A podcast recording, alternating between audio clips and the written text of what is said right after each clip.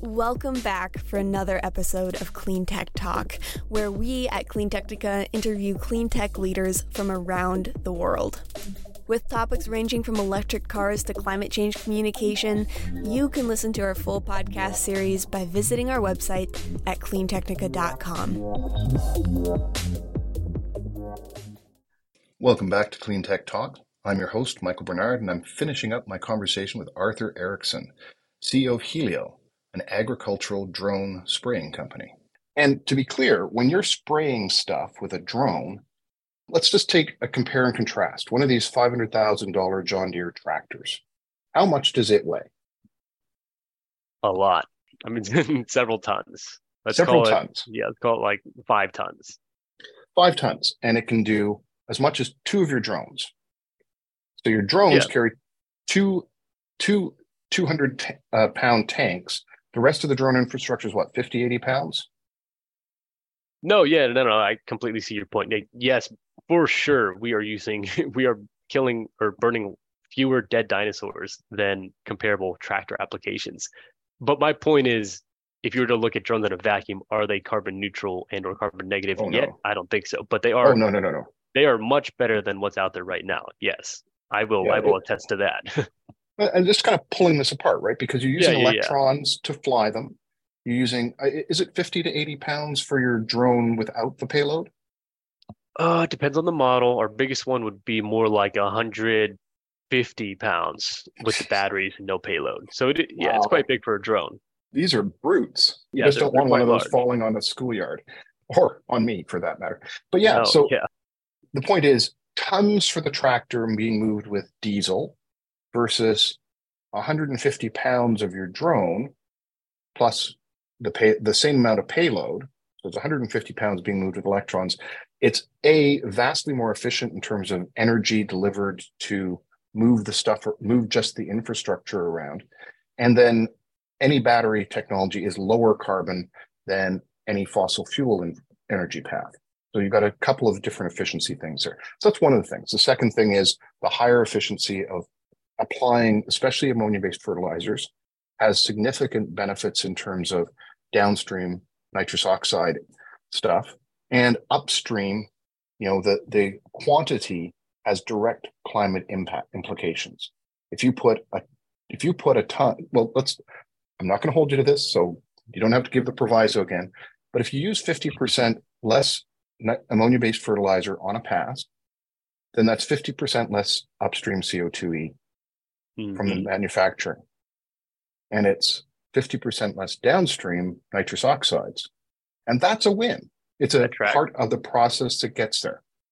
Um, Absolutely. Um, now, there's another one too, because phosphates are also problematic with field runoff. Now, you know, in the sense that phosphates get into and other some of the other stuff gets into especially water streams and creates algal blooms and you know various types of things like that. And the less we put on the fields, the less gets into the waterways. The less it blows over the sides, the less gets into the waterways. So this is why I'm so big on precision agriculture, no matter the technology, because I love tractors with GPSs and sensors and stuff like that. So let's, you know, I'm just, you know, teasing apart this because you don't seem to be telling that side of the story, probably because your farmers don't care as much. They want to get the job done as efficiently as possible and cheap more cheaply and you can sell everything you do just based on those. No that that's right. Yeah um, to be frank you you you nailed it. Farmers are are not so concerned about that. They're kind of like you end up in the same place as let's say like the, the environmentally minded people. But for them yeah it's just a it, it's profits. Yep. oh I'm, I'm actually using fewer inputs. That's great because I'm gonna make you know 30 50 percent more bottom line. Yep. Um, so yeah, yeah. I mean, they both want the same thing, which is fewer inputs, but for different reasons, I should say. Yeah, and and you know, uh, Karsten Temme's and Pivot Bio selling the same thing, right? And we all live in the world we live in. You know, you know, it's uh, I when I talk to people and they say, "Well, what do I do?" As a, someone who's trying to save stuff, well, buy the car you can afford when you need a new car. If you can afford an electric car, get an electric car when your gas furnace dies, consider a heat pump. But you know, try not to sweat it otherwise. We, we live in the world we live in. And we need food, to your point, very early on in this. So let's yeah. step back from that. I'm just going to say I'm wanted to speak to you guys because I see precision agriculture as one of the four major trends in agriculture, which are going to bring agriculture down to carbon neutrality, which is an essential wedge over the next 80 years, right? And so, you know, you're going to reduce the uh, ammonia-based fertilizer application. Stuff like Karsten Temme's Pivot Bio reduces that as well. You use electrons, which increasingly are green instead of from diesel, you know, using diesel. And so you, you, it's part of the trend to carbon neutrality for agriculture. And to your That's point, right. not there now or pretending that and the soil compaction becomes important for me because low tillage agriculture is one of those things. And so the low tillage agriculture, not removing the cover crop, piercing through with the planting thing, and then using precision stuff becomes important. And then just getting subsistence farmers off the places where there's still subsistence farmers and getting people using drones and high tech doing the agriculture. So those are the four things I project. But pulling back from that, you know, reduction of fossil, you know, reduction of climate change, reduction of algal blooms, awesome stuff. But you've got a, a bit of a differentiator. So I've looked at some of your competitors. And oh my God, do you have 800 pound gorillas as competitors? DJI. Very large, yes. yeah, DJI. I, I think they're the biggest drone company in the world. Absolutely. Has a, a drone agricultural applier. And John That's Deere, right. who we mentioned a couple of times, has a big drone to drops the stuff. So Whoa. I think I know how you're differentiated, but tell me what you see and why you are, I think, superior. But how do you differentiate yourself from those massive organizations? I think one of our greatest strengths, you know, by by virtue of being a small startup, is that we first of all we hit market quickly years ago. I mean, mm-hmm. we already said at the top by 2017 we already had our drones out in field spraying for real customers for real money. So since then, I mean, going on six years of market validation, we have made very conscious efforts to only incorporate exactly what farmers need. And so there's no fluff in our products. There's no bloatware, right? It, there's no added costs that, that aren't actually producing true value for the end users, which is the farmers and, and the custom applicators that are using these drones to service farms. So I think, I guess this is, I need to zoom out a little bit. Yeah, we're, we're extremely market fit driven. And that has been one of our greatest strengths. And because we are a small company that focuses on that, we are able to implement changes that improve farmers' lives and, and their their experiences using our products like almost in, instantaneously. Mm-hmm. So we could have an update going in a week, a month, whatever. We're not this big behemoth company that needs to go through all these approval meetings and you know has like two year product cycles or something like that. So that's like a, a big strength of us, our, our agility, um, and the fact that we actually listen to what the customers want. But let's zoom out. Let's look at some of like the strategic failures of some of these other companies. So DJI, for example, is not a spray drone company, right? You know, well, I'll, I'll recap. They are originally a camera gimbal company. That is what DJI mm-hmm. started doing. They then naturally branched into drones for cinematography, camera drones in general for all sorts of applications. At some point, let's call it six or seven years ago, they bought another Chinese company that was making spray drones. They slapped their their shiny DJI logo on it, their name, their their brand power on it, and now they, you know, quote unquote sell spray drones. But it is not their core business. It's not in their DNA. And I'll say this, like it shows in their product. Their spray drone, yes, is polished from the outside and does have a, a, lot of the cool like camera stuff that they brought over from that camera drone business, like really nice like 4K video feed and stuff. But ultimately, that's not useful for farmers. Farmers don't care about what the drone can or can't see and how clear that video stream is. They care about ease of use, reliability in the field, and 100 degree weather. Can it spray reliably for 12 hours a day for three months of spraying season? And that's stuff that we have focused on religiously. Whereas DJI, for a number of, of reasons, just uh, you know maybe it's in their DNA maybe just differences in culture because they're a Chinese based company, et cetera. They're not here talking to the American farmer day to day like we are. They just aren't hitting that market fit as well as we are. Well, John Deere, that's a whole other subject. Before you get onto John Deere, let's let's let's yeah. unpeel DJI because I looked at one of their videos. I looked at one of your videos because I was curious. I'm like, oh, this is an interesting space. I'm a nerd and I look at interesting stuff. And I noticed a really different model of control of the drones and planning the mm-hmm. routes of the drones. Let's, so let's just ask the really basic question. What device do you guys use to plan the routes of the drones and how are they controlled when they're in flight versus how so, DJI does that? Yeah, we wrote our entire mission planning interface and software in house. Uh, we call it AgroSol, AgroSol GCS, technically ground control station, and it runs on any Windows 10 or 11 platform. So that could be a laptop, desktop computer, tablet, Microsoft Surface Pro, like tablet hybrid thingy, anything with Windows 10 or 11. There's even some phones that you could run it on. DJI, on the other hand, runs theirs exclusively on mobile. So they have a controller, like a handheld controller, like, you know, for for drone piloting, like you'd see like an Xbox controller type of thing, and then you stick your mobile device on it with the DJI app, and that's how you control the drones. And to your point, to what I was saying earlier, they they're trying to fit a square peg into a round hole. In my opinion, it's you're taking the methodology and the user interface from a a camera drone and trying to just make that work for ag using like a reskin, but not fundamentally changing the way that this thing communicates infrastructurally and not fun eh, they haven't fundamentally changed how you go around planning these routes and stuff. They're trying to make it work in a system that it was never meant for and is ultimately limited. There's there's a glass ceiling there right? Yeah, that's a big uh, difference. It, yeah it, it's hard I'm just to gonna, explain here. I'm just yeah. going to explain well i'm going to try and visualize it for people.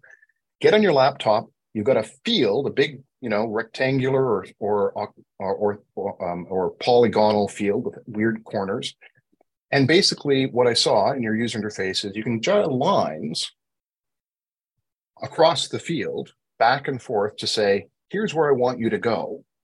Mm-hmm. And then the mm-hmm. drone just takes off and flies that route. And Grant Canary stuff does that. I didn't see anything like that. I say geofencing, but it was much more a hand controller thing. Mm-hmm. It seemed to be for DJI. So you've got a much more autonomous a user interface, which is anybody who uses a laptop and computer and farmers are all tech people. They've got tech. They get laptops and stuff like that. They have to do it for a whole bunch of other stuff in their space. So you guys have got this thing where you just okay, press a button, the drone goes away and it comes back, and you refill it. You press a button, it goes away and keeps going from where it stopped. There seems a lot clunkier for farmers to me. It, it is much clunkier. Yeah, I'm, I'm glad that that that you already get it. But yes, that is one of the key differentiators. They're system uh, okay like i'll give you a, a, concrete example. They advertise that they can do swarm control or fleet control one controller mm-hmm. multiple drones. It doesn't actually work like that. And in in all reality you'd be you'd be hard pressed to fly more than two D- dji drones at once. They use like a master slave system you know in terms of like communication protocols. They have one controller that talks to another controller that talks to another controller and they kind of all clone one another I, I, suppose I don't know exactly how it works uh, under the hood, but you still have to have those controllers out for those drones, and there still is that communication. It's very clunky. Our system, I mean, you have a central ground station, like I said, Windows 10 or 11 device, and you can connect from a, a radio modem on that computer to up to four drones seamlessly. And our communication infrastructure, like from a program perspective, is just lightning fast. And you're actually able to sit there as one operator and fly four drones, like no bullshit. You cannot do mm-hmm. the DJI. And yeah, no, Canary because, Grant Canary runs five with two operators in remote areas, four with one operator. I mean, because I saw you, you, you, they fly back. You pop the lid off the thing. You put, put in the nozzle. You fill it back up. Mm-hmm. You know, mm-hmm. you step back, step well back, because you don't want to be in the way of those big propellers, and away it goes. Yeah, you yeah, shouldn't. I, we we we tell people you don't even you shouldn't even have the controller in your hands. I mean, it's there as a backup, but it, the human error is just going to cause more problems, right? So yes, let the let the machine do the work for you. It is autonomous for a reason. Yeah, and you guys can do that. Thinking about the farmer's day, they could do it in the morning before they go out. They could plan the route before they go mm-hmm. out, or do it in the night. They don't have to do it in the truck beside the field. No, you know, no, that's a big weakness for DJI. Yeah, you nailed it. You know, it's it, I I was just looking at that user interaction and going, "I was a farmer, boy oh boy, that would be a you know, big differentiator. But of course, DJI has got these amazing brand presence. They've got the global presence. They've got distributors globally. So you're hmm. competing mm. with the distribution and the business model, even though you've got a superior product. You're definitely Betamax to their VHS, at least for now. Well, um, yeah, hopefully it doesn't end up like that. yeah, it you you're right. We're dealing with their their brand power and their purchasing power. But te- technologically speaking, despite the fact that they have billions, I don't think I'm being arrogant to say like our our, our product just works better. Hmm. And mm. at the end of the day, like it doesn't matter how much money you have, if you have a team that's smart, driven, and actually interested in, in solving real problems, then you're gonna have a better product. Like you don't need a billion dollars to make a good product. It's nice, but you don't need it. I think I think we've proven that at least for now in this space. Well, I, am going to actually say it differently because I, I study corporate culture and global innovation. There's a great book called The Innovator's Dilemma, which I encourage you to read if you haven't read it already and you know something in your in your education. Have you? No. Okay. Okay. So a guy named Christensen and a guy named Raynor. You know, one guy was at Harvard prof. The other guy was like a one of the senior consulting senior consultancies. They got together and they studied innovation. They said what works and what doesn't. And the innovator's dilemma says you got a market leading product and you're doing something for the most demanding of customers. And then somebody comes along from the bottom and steals the bottom 10% of your product with something crappy. And so you don't care because they're the worst customers, they're the least profitable. And so your profits actually go up for a while. And then they get better and better and better. And then all of a sudden, the bottom end customer is better than anything you can do. And you're out of business. So you're doing that to John Deere's tractors and you're doing it to crop dusters. You're coming in with something which is a little more fiddly instead of just calling up Joe's crop dusting and saying, I need X number of pounds of this product on this field on this day. They have to drive to the location, you know, and they the drones come out and come back. You have to refill them a few times. It's a bit fiddlier, but they save a whole bunch of money along the process, and it's just getting better and better. So you're kind of eating the bottom end of those markets. Instead of a five hundred thousand dollar John Deere tractor, you got a couple of big drones. It's kind of an interesting space. And John Deere and the crop dusters are probably saying, I'm, you know, the crop duster. I, I don't know if you had these conversations. They probably say, you know, that field that's so fiddly to fly. It's always a pain in the ass. I always worried about because it's got like wires in one direction. It's got a tower over here. How do you do it? We don't have to do that anymore. I feel so much better until they don't get any work at all from crop dusting because you're doing it all. Yeah, and John Deere, yeah. right? Those five hundred thousand dollar tractors, if they only have to buy one instead of two, John Deere's going to get going to suffer. So this is part of the innovator's dilemma problem. Now, the secondary part, when when they bought that spraying drones, when a major corporation buys something innovative, I've seen this like 50 times in person. That innovative thing goes from being a really great team and product. And if you ever get bought, you'll know this.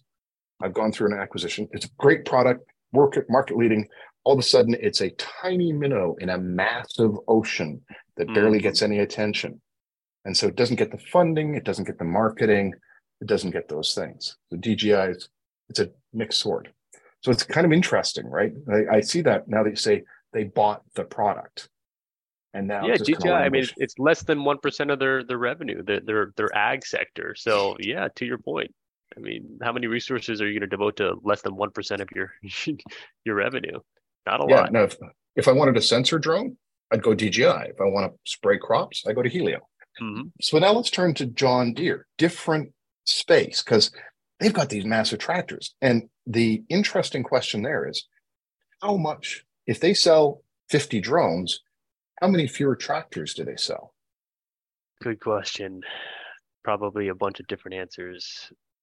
Okay, There's so some re- cannibalization of their existing product line is a problem. I've talked to a lot of dealers, John Deere dealers, Case dealers, you know, Kubota, and I've heard a lot. A through line is that, look, I just really can't sell these. These tractors are getting so expensive. They're getting so hard to make. I mean, the lead times are like 18 months, two years. I just really, it's just so hard that the sales cycle to sell a $700,000 tractor that you're going to get in two years. You can imagine how hard it is to convince someone to do that. And so I have people chomping at the bit essentially because they just see you got a drone for a fraction of the price. It's ready. Okay, maybe you know our lead times are kind of long right now, months because we have such high demand, which is a good problem. But you're talking months, not years. So it's like I can get a drone this season. It costs me a tenth of what I would have paid. That it for a dealer for one of these big guys. That's I mean, just music to the ears, right? Yeah. Well, just, let's t- let's actually talk about tractors because they're a really interesting space. Um, a lot of people don't know this. I'm just nerdy, so I've been paying a little more attention. You know, you get into a tractor these days, one of the big modern tractors, it's got air conditioning, it's got a stereo, it's got a computer oh, system, it's got a nice. GPS, it's got like coffee cup holders. It might have an ice box, you know, it's like a powered yeah. ice box. These, it's like sitting inside the cab of a big Ford F 150 super cab in the same degree of comfort, but you're out on a field and these things. But they've already got the cab in the Ford F 150 with the air conditioning and the stereo and all those things. So that's replicating for to use a tractor, you're replicating all the stuff they've already got in their pickup. True. Just because you have to manually drive it. There's a redundancy there. Mm-hmm. And that you just tow the trailer with the drones, you sit in your nice, cozy, you've got your stuff laid out. If you have something extra you've added to your cab, you don't have to add it to your truck, tractor as well, whatever those things are pine air conditioner, freshener. I don't know. Yeah, sure. But yeah, sure. these these tractors are amazing pieces of kit. But if you don't need them, you don't need them. No, they're yeah. great. I mean, they're awesome. Yeah, for sure. They are awesome pieces of engineering, great technology. But there are just these economic forces. Like the bigger they get, the harder they are to make. The the more room for error there is. I not to mention, we haven't even got into. I, I was talking to again case dealers. They're telling me there is like okay I'm, I'm, probably exaggerating like 20 miles worth of, of cable runs in some of these these new tractors that's that's probably more than what? it is oh my goodness yeah there's there's a lot of cable run right and it's just like okay you have a cable snap or something or fray you need uh, basically a phd electrical engineer to actually do maintenance on this thing it's getting to the point of complication to where it's just not jiving with the way farmers are used to operating, which is like, I'm going to run this equipment hard. I don't have a choice because, you know, when when the sun's shining, I I got to get out there. Maybe the sun stops shining. It's rainy. I get, you know, my tractor all muddy. I get it stuck. I have to yank it out. I'm I'm putting pressure on the fender and all this and that. Like these these machines are going to get beat up and so therefore they need to be relatively easy to service and the farmer needs to be able to do it there. He doesn't need to you know drive it three states across to take it to a certified john deere dealer with the electrical engineering staff and all that. We're at that point where yeah it's it's getting ridiculous um, the amount of like um, ancillary support that needs to go into these things. And so the drones in a lot of ways yes they're they're higher tech. Well actually tractors are pretty high tech nowadays too but okay equally high tech. But they actually are easier to service. I mean, there are fewer mechanical components. I mean, this is, I mean, you know, you know EVs pretty well. It, it appears.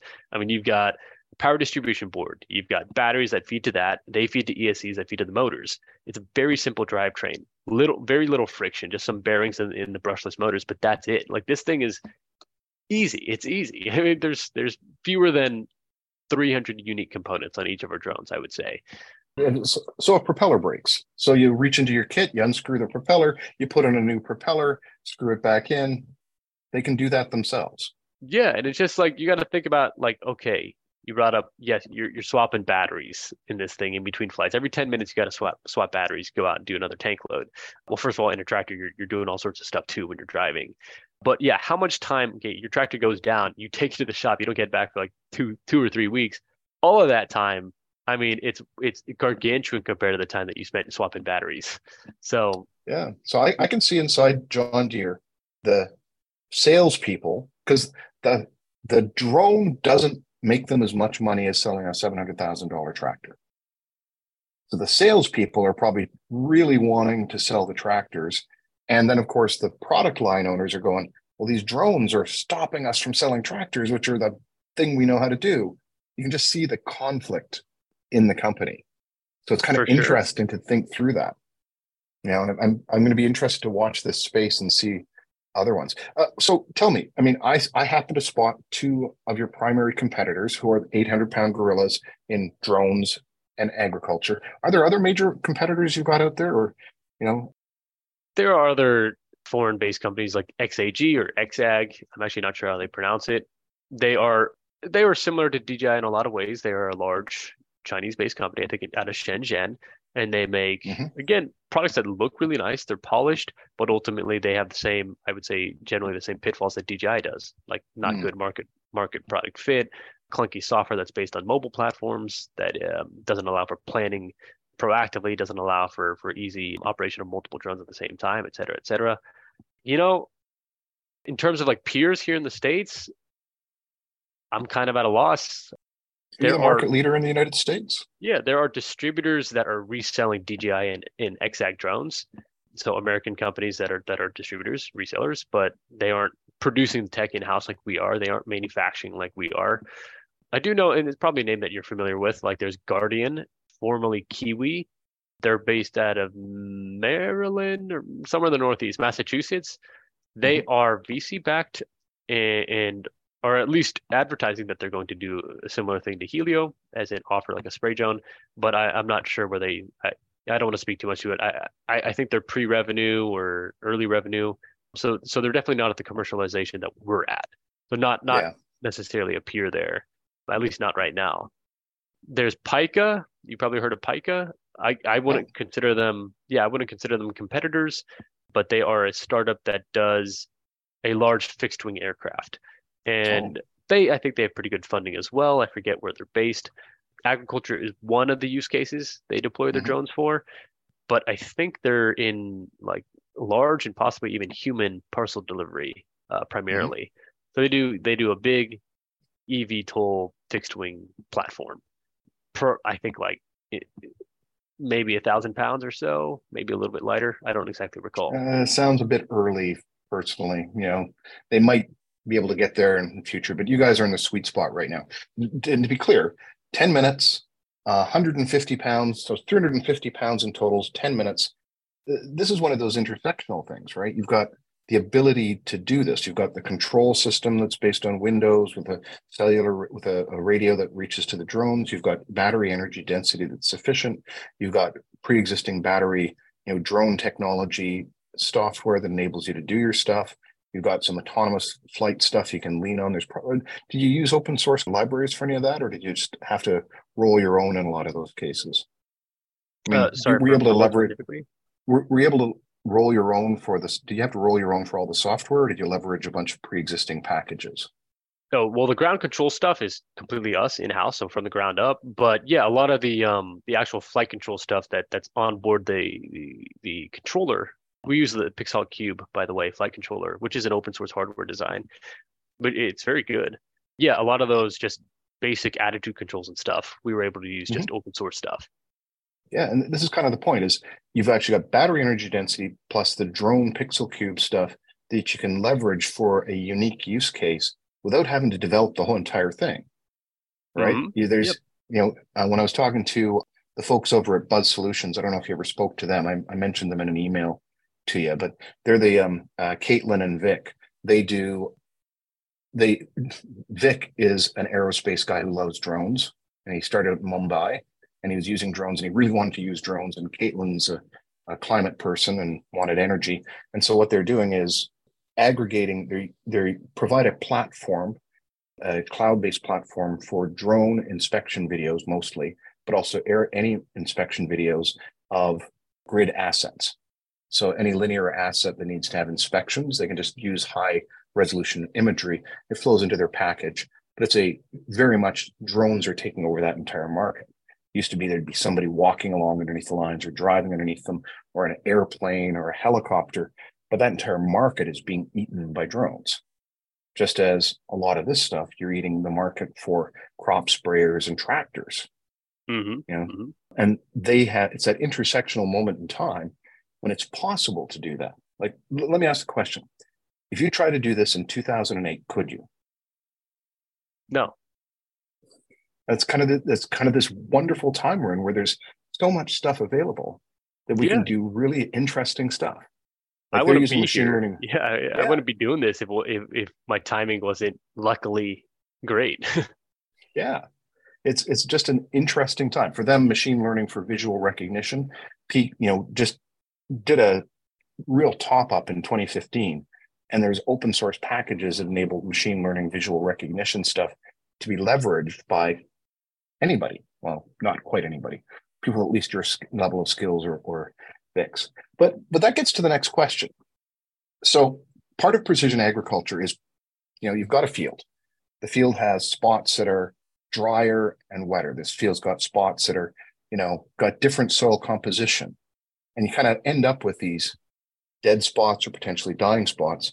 And so part of your use case is applying more of exactly the amount of stuff that's required in the spots it's needed in a field. Mm-hmm. Right. And you that's all part of the use cases and it's just part of precision agriculture. The question I had for you do your drones have sensor packages which help farmers to identify that? Because these fields are big. So how do you know where that spot is?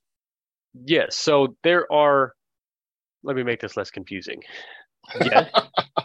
yes, you can put a, a range of sensors on our drones, and some people choose to do that. So you can put multispectral cameras, thermal cameras, just normal high resolution RGB cameras on there, and you can use those for crop scouting. However, we have an open type of uh, um, architecture in our software, meaning that you can also pull in prescriptions or, or, or, maps, KML files, shape files from other systems as well. So if you are using a, a DJI Mavic or an Autel Evo Pro or a Skydio drone, and you can scan, you can scan with that and then pull those maps into, into Agrosol GCS, our software, and fly uh, off of those too. So we are mm. not we're not locking people into our our ecosystem you can use our drones to, to do the scouting you don't have to. And in fact right hmm. now i we don't have a dedicated scout drone so i would recommend people do the latter which is oh. go use one of these awesome scout drones that's on the market right now whichever one you prefer. Dedicate that one to scouting dedicate our drones to what they're good at which is the spraying and then just marry the two which which our software allows for quite easily. I will say, a little sneak peek, we are making a dedicated scout drone maybe release this year, maybe early next. And then I would, of course, recommend people use that.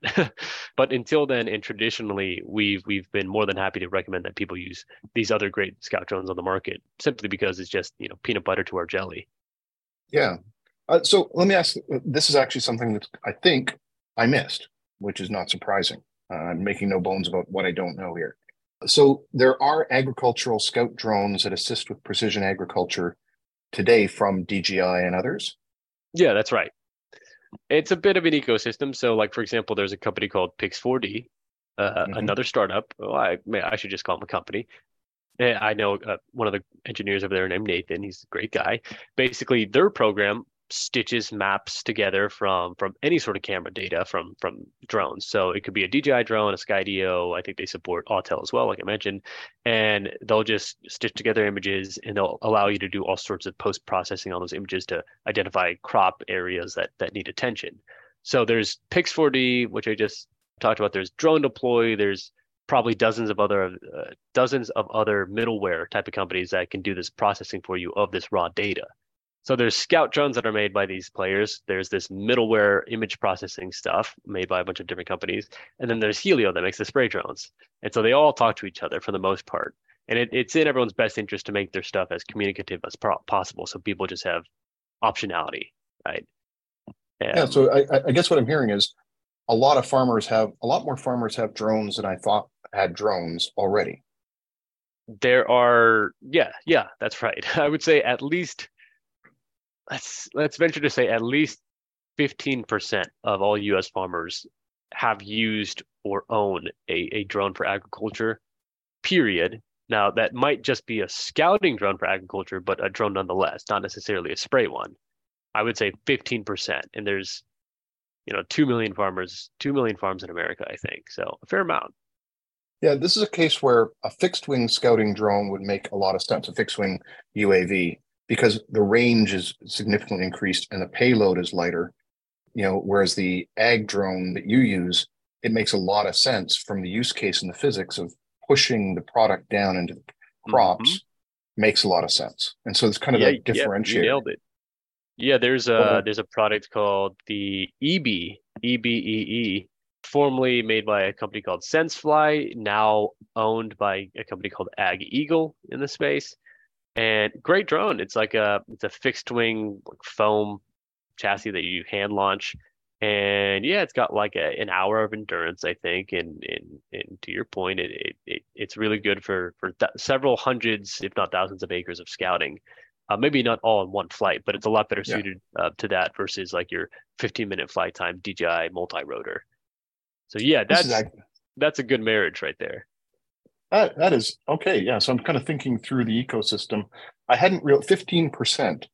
of American farmers already have drones. That's yeah, an amazing. Threw statistic. that number out. I think it's uh, it's, your, it's what your gut don't says. call a statistic. Yeah, it's it, being in the space. It's my intuition. Yeah. Yep. Huh. And there's and now we're getting differentiation of drones. So so that's two types of drones. Let's just actually play this out because there's ground drones and air drones. Autonomous mm-hmm. tractors mm-hmm. are starting to appear as well. Correct. Which don't have the you know air conditioning and the stereo and the stuff like that, but they do have computers and GPS. Yes, um, yes. No cup holders. So there's ground drones that are starting to appear to reduce the labor cost. We've now got two types of aerial drones. Are there any other types of aerial drones that you're aware of, or just those two so far? Uh, you could subdivide. I mean, there's there's your fixed wings, mm-hmm. there's your multi rotors, which are subclasses, of course. There's your cargo drones like ours, which actually carry payload. Yeah, there's the ground rovers. There's the underwater ones, if you want to bring them into the mix here. the, well, but are they used in agriculture? I'm just thinking about the fishery, farm ecosystem. You might call it fishery uh, agriculture, ah, yeah, technically, yeah. Interesting. Huh. Okay, so we, we actually have potentially some farms with three, di- probably three different classes of autonomous vehicles doing use cases today. Somewhere somebody has all three. Scout drone, spray drone, rover drone, tractor drone, whatever you want to call it. Yes. Yeah. Interesting. That, that's actually one of the things that I'm projecting for uh, decarbonization of agriculture because they're all going to be electric eventually. You know, you know, including the ground uh, ground tractors. Is just yeah, yeah. For the record, I think that yeah, small autonomous electric ground tractors are are great, and they're going to work in conjunction with with our spray drones in the future. It's not like one or the other. I think you want both. Yeah. Lighter, you know, lighter ground tractors are going to be less soil com- compaction because they're not as heavy. They're going to be cheaper if you make them smaller. So instead of just using one giant tractor, you might use a fleet of three or four of these smaller uh, ground-based rovers. So yeah, you can you can eliminate a lot of the traditional issues with these big tractors um, using these these small autonomous ones. So, hmm, because I'm exploring into the space, you know, I, I'm able to ask some interesting questions, but I don't feel like I've asked all the questions. So, you know, for you, what what questions haven't I asked, or what haven't we touched on that you think is probably significant? We should add to the mix. Hmm. Mm-mm. Big question.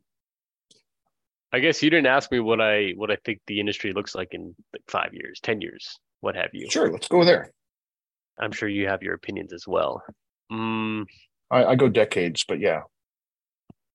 yeah. See, eh, running this business, I I I need I need to do both. I need to think you know decades, but also short term because it's like at the end of the day we need, we need cash. And we got to make money. Yep. So I think that drones, spray drones, are going to reach a, a cap size to where it just like doesn't make sense to make them any bigger. Yeah, this is something that I've been just noticing and, and thinking about for for at least the past like two years pretty heavily. If you have a drone that's sufficiently big enough, then you start to lose the advantages of it being cheap and lean and easy to repair and transport and whatnot. So you wouldn't want a drone that's like a hundred gallon payload. I think that's too big personally. I think you'd much rather have two 50 gallon drones versus one 100 gallon drone. And that's just, again, drawn from a decade of my experience. So their drones are going to reach a cap size of, of probably around there, 40, 50 gallons, I think, per unit is what makes sense. Um, this is still going to be like a thousand pound unit though, right? Because you're, mm-hmm. that's about, let's call it like a 600 to 650 pound like maximum takeoff weight where you're not throttling too much to lose control and then the entire aircraft yeah weighs a thousand maybe 1200 pounds or so. Now the other half of this is okay yeah drones are going to reach a, a, a, cap of size and of course they're going to get further and further polished and more just reliable. But on the ground side you're going to have more and more automation and removal of the human from even just the the inter between flight processes. So we right now, and I'm sure some other companies are working towards completely automating the the charging or the battery swapping between flights, as well as mm-hmm. the payload filling, the payload mixing, all that. Um, ideally, is is not by, done by a single human. It's all done uh, autonomously. So humans are are giving high level directives to this self-contained hive of spray drones and scout drones, and then this hive is just being plopped down on a farm maybe forever or maybe just for the season and then it moves to another farm. But it's got drones coming in and out of it constantly and they're just autonomously um, going out and doing what they need to do. That's based on you know uh, ai it's a beehive learning. yeah it's a beehive. It's a beehive. It yeah functionally speaking exactly. Yeah that's where i see the industry going. So i think within five years honestly we're there. Maybe that sounds mm-hmm. a little fast i think we're there in five years well, certainly the capabilities, you know, autonomous mixing and stuff like that already pre-exists. Autonomous mm-hmm. filling of containers already pre-exists. Autonomous battery right. swapping it's just a matter of putting them together and productizing it in a way that's affordable and reliable. But yeah, yeah, you're right. Technology is trivial. I would even venture to say. Yeah, I, would say I I sus- my my my gut feel from someone who's fairly far out of this, but I feel like trailering to a site folding down the sides of the trailer and servicing a large area. And then the truck is autonomous so the truck can go somewhere else and go somewhere else and go somewhere else. It's probably the model but you know as opposed to a fixed hive kind of thing. Yeah it's but, like a tesla semi with two 50 gallon drones on it just like boom boom boom boom. Yeah. a few scout drones you know buzzing around. Yeah yeah yeah I've already seen trailers with autonomous drone launching and stuff where the, the thing slides open, the drone drone gets raised up and it flies away. Yeah, so that's a UP, kind of a UPS has one that does that. Yeah, well, you know, the the we talked about drone delivery and of parcels. There's some unique places like medicines, sure, chocolate bars for people without Amazon Prime Plus, I don't buy it. no, so, I don't think the economics works out. And this is coming yeah. from someone that did it for for a few months at least.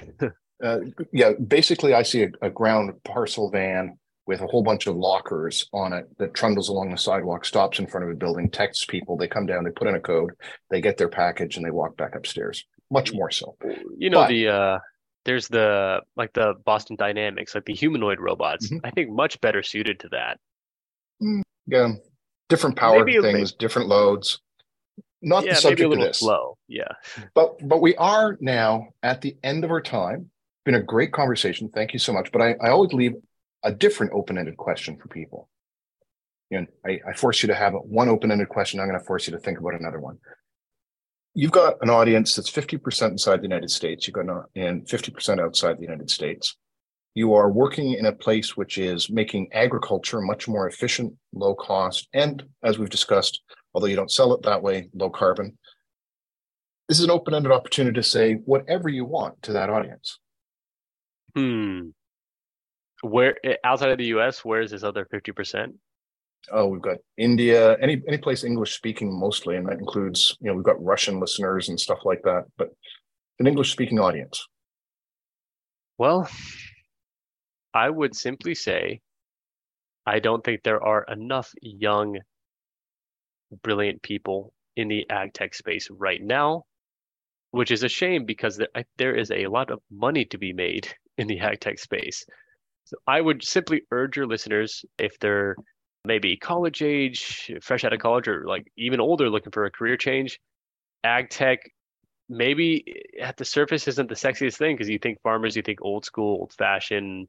It, it's a very high tech space these days, very lucrative, and like we we talked about at the beginning, it's the most important thing that that we do as a species: survive, feed one another.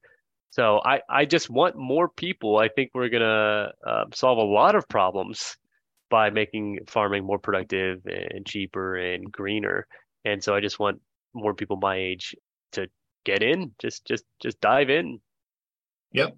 I'm actually going to extend your thinking just a little bit. So one of the things I've recently completed was a projection of all marine shipping decarbonization through 2100, aviation decarbonization, ground transportation. And I'm, you know, settled looking at all the alternative fuels that would be necessary in place in this few places where batteries wouldn't cut it or grid tying wouldn't cut it. Like crossing oceans with 15,000 containers, batteries aren't going to cut that for a long time. Flying a passenger jet across the Pacific, batteries aren't going to cut that for a long time. So that's right. What are we going to use? What, but we can't keep burning fossil fuels. And so I went through all the different types of fuels and I did all the nerdy chemistry stuff and I did all the economics And I've settled on biofuels as the answer for those segments. Stalk cellulosic biofuels more than anything else, which are. I, I, I, agree with you. Yeah. I'm actually which a big fan as well. Agriculture just becomes even more important. Mm-hmm. All of our burnable fuels are going to come from the stalks of the stuff behind you on the screen in a few decades. Yeah, that's right. Yeah, this this virtual, and that's all ag tech. You know, mm-hmm. so anyway, Arthur, I managed to get through this entire thing without making a joke about architects. Then you know uh, that Arthur Erickson, Canadian Arthur Erickson, yes. yep. I've been in many of his buildings. Great stuff, completely irrelevant to the conversation. But thank you so much for taking time out of your day and you know spending some time helping me understand more about the space, sharing insights with me, and, and helping me and the audience as well figure out that there's something else going on there that's really interesting. So, yeah, yeah, yeah. Uh, glad to be on. Thank you for having me. Thank you for listening to Clean Tech Talk. Join us next time to get your electric fix.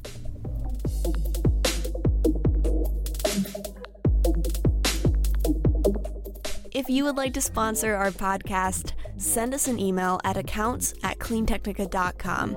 That's A C C O U N T S at cleantechnica.com.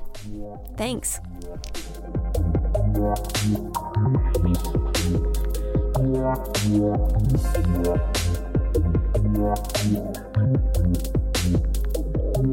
Yeah.